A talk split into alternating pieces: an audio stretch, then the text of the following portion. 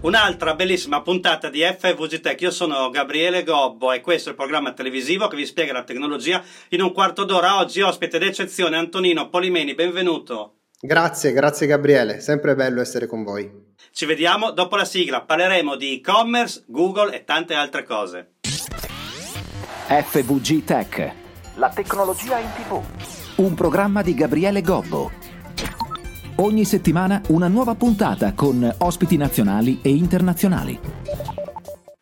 Eccoci qui, ben entrati in studio. Dicevamo Antonino Polimeni, avvocato delle nuove tecnologie, ancora una volta, ben ritrovato. Grazie, grazie mille, grazie Gabriele. Allora, io ho voluto qui un ospite d'eccezione perché vorrei spiegare in parole più semplici possibili un po' l'e-commerce, ma soprattutto le nuove regole che sono arrivate, stanno arrivando, stanno cambiando, sono già cambiate per noi utenti che compriamo online, soprattutto per arginare il fenomeno di gonfiare i prezzi e promettere grossi sconti in quei giorni famosi dove ci sono gli sconti. Cos'è successo, Antonino, negli ultimi mesi?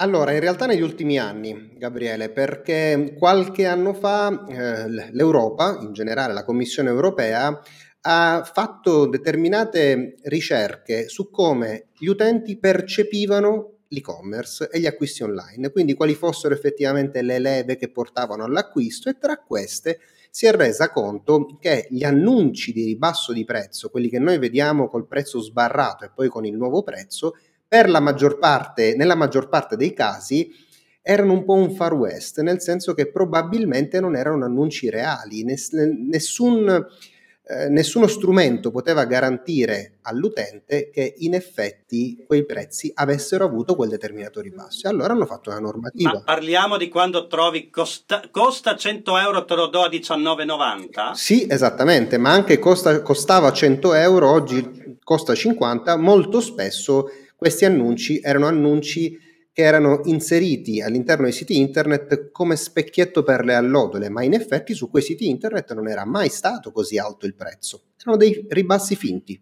Quindi costava sempre 50, cioè magari vale 100, tra virgolette, all'inizio di listino. Io lo metto oggi sconto a 50, ma in realtà era sconto 50 anche ieri, l'altro ieri, un mese fa, e quindi in realtà lo sconto, secondo la legge, non è più un vero sconto. Esattamente, e la Commissione europea ha emanato questa direttiva che è stata recepita da poco tempo, pochissimo tempo in, in Italia, secondo cui tutti gli esercenti, anche quelli fisici, non solo quelli online, dovranno esporre anche il prezzo, 30, il prezzo più basso nei 30 giorni precedenti al giorno in cui viene emesso questo nuovo cartellino con il ribasso. Pensiamo a un cartellino elettronico, car- pensiamo anche a un cartellino, a un cartellino fisico all'interno di un, di un negozio oppure di un, di un outlet. Ok, eh, dobbiamo fare un esempio per i nostri amici a casa. Vado in un negozio virtuale o reale che sia, trovo un prodotto con scritto costava 100 euro, oggi costa 50. Vicino avrò, attenzione che negli ultimi 30 giorni l'abbiamo venduto anche a 39, così uno si rende conto di, oppure lo abbiamo venduto a 55, cioè così uno si rende conto nel momento in cui guardi il prezzo deve essere eh, quello reale di vendita in prospettiva a tutto il resto. Un giro di parole, ma secondo me questa è una grande figata, passatemi il termine dei giovani anni 90, perché finalmente sapremo a quanto stiamo comprando. Sì, sostanzialmente è uno strumento di dissuasione, perché è chiaro che se all'interno di un cartellino di una cosa che costava secondo l'esercente 100, io lo sto mettendo a 50, però poi c'è questa dicitura prima era 39, è chiaro che l'utente si sente in qualche modo preso in giro e questa cosa non avverrà più, proprio a trasparenza e a garanzia degli acquirenti. Diventerà una grande leva di marketing essere super trasparenti e vincerà chi sarà sempre più trasparente, come era successo con Apple che parlava della privacy prima di tutti e si è fatta amare di più. Ma io ho una domanda per farti scottare la sedia. Io vado sui siti internet e ci sono dei countdown. Attenzione, te lo vendo per 50 euro solo nelle prossime 72 ore. 71, 70, 69. Oppure a 100 persone, 99, 98. C'è il conto alla rovescia. Vado dopo tre giorni e parte sempre da 72 ore questo conto alla rovescia. Questa cosa qui rientra un po' anche nella nuova regolamentazione o lì siamo ancora nel Far West? No, esattamente avrà lo stesso tipo di efficacia, perché anche nel ribasso, per esempio, temporaneo, bisognerà scrivere il prezzo precedente negli ultimi 30 giorni, prima dell'inizio di questo periodo di sconto. Quindi se all'interno dei tre giorni in cui mi stai dando il prezzo al 50%, eh, il, eh, hai, se nel primo di questi tre giorni in cui mi stai dando lo sconto del 50%, inserisci sotto prima era, io utente andrò a leggere lo stesso prezzo. E allora prima di questi tre giorni mi hai fatto lo stesso prezzo. E quindi sostanzialmente non esiste nessun tipo di ribasso. Ma non, eh, non si tratta solo di una normativa che va a influire sui prezzi, in realtà è una normativa che tocca tantissimi altri ambiti relativi all'utente che acquista online. Per esempio, le recensioni. Anche sulle recensioni eh, la Commissione europea ha fatto un, una sorta di, di, di, ricerca statistica sempre negli stessi anni e ha scoperto che la maggior parte delle recensioni non erano verificate, cioè le recensioni, quel 4 su 5, quel 5 su 5 che ho all'interno della mia home page con le stelline, in realtà proviene da soggetti che non è detto che siano stati effettivamente dei clienti del, del negozio.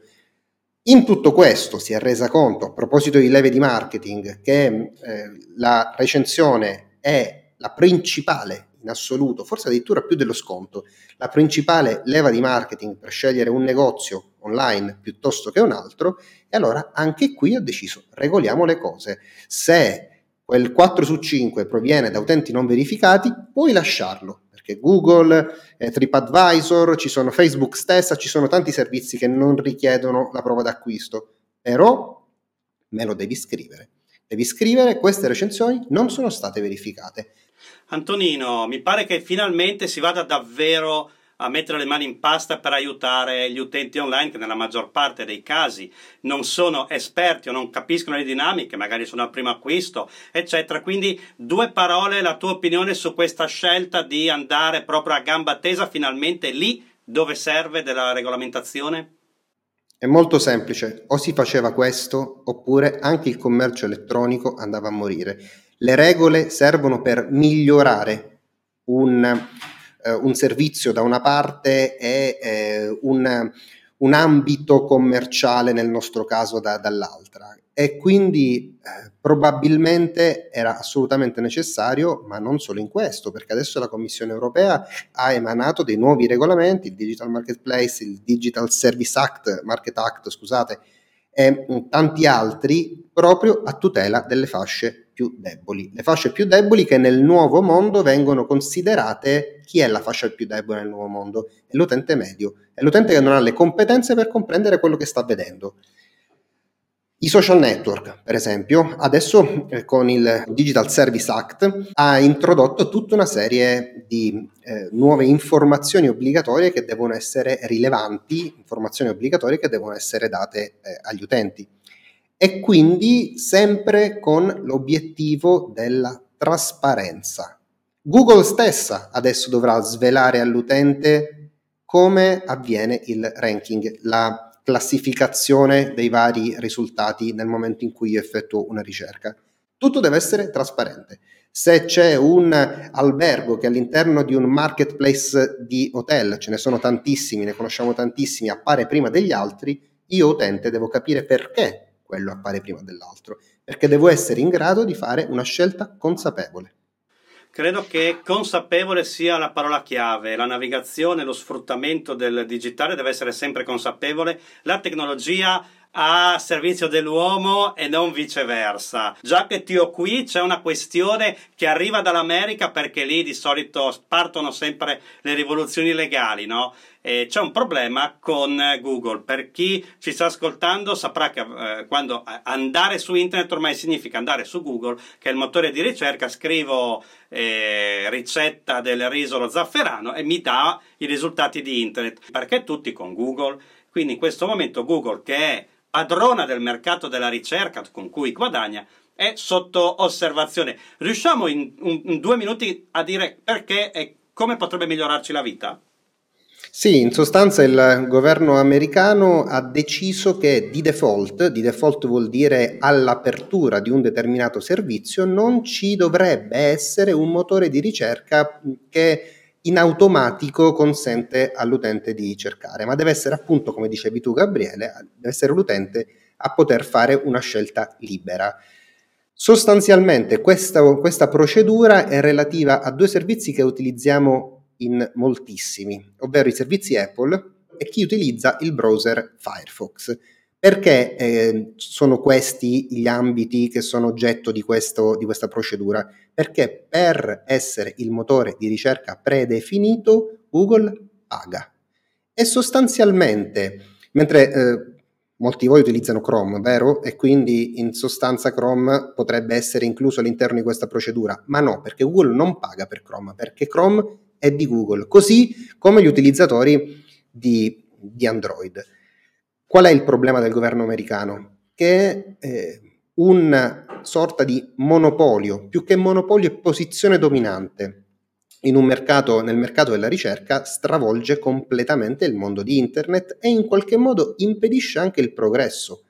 Perché anche se dovesse esserci un motore, alternat- motore di ricerca alternativo a Google, penso a Bing per esempio, che nel tempo diventa anche superiore tecnologicamente, avrà difficoltà a imporsi sul mercato, che non è solo una difficoltà pratica, è una difficoltà che diventa anche difficoltà economica, è una difficoltà che diventa anche, insomma, deve, deve, resistere, deve riuscire a resistere, deve combattere troppo per imporsi. E quindi anche qui, secondo me, il progresso andrà avanti, sebbene chi ha successo secondo me dovrebbe continuare ad averlo, ma qui si parla di milioni di dollari dati ad altre aziende per avere spazio. E andiamo verso la chiusura, Antonino, però io guardavo quello che stai facendo, una storia proprio eh, poco fa, prima di andare in diretta, tu ti dedichi ai paesi di, che hanno più bisogno per magari la loro storia e fai un'opera di aiuto digitale, sebbene oggi chiedevi medicine e altro altro. Ci spieghi un po' perché hai proprio scelto il digitale come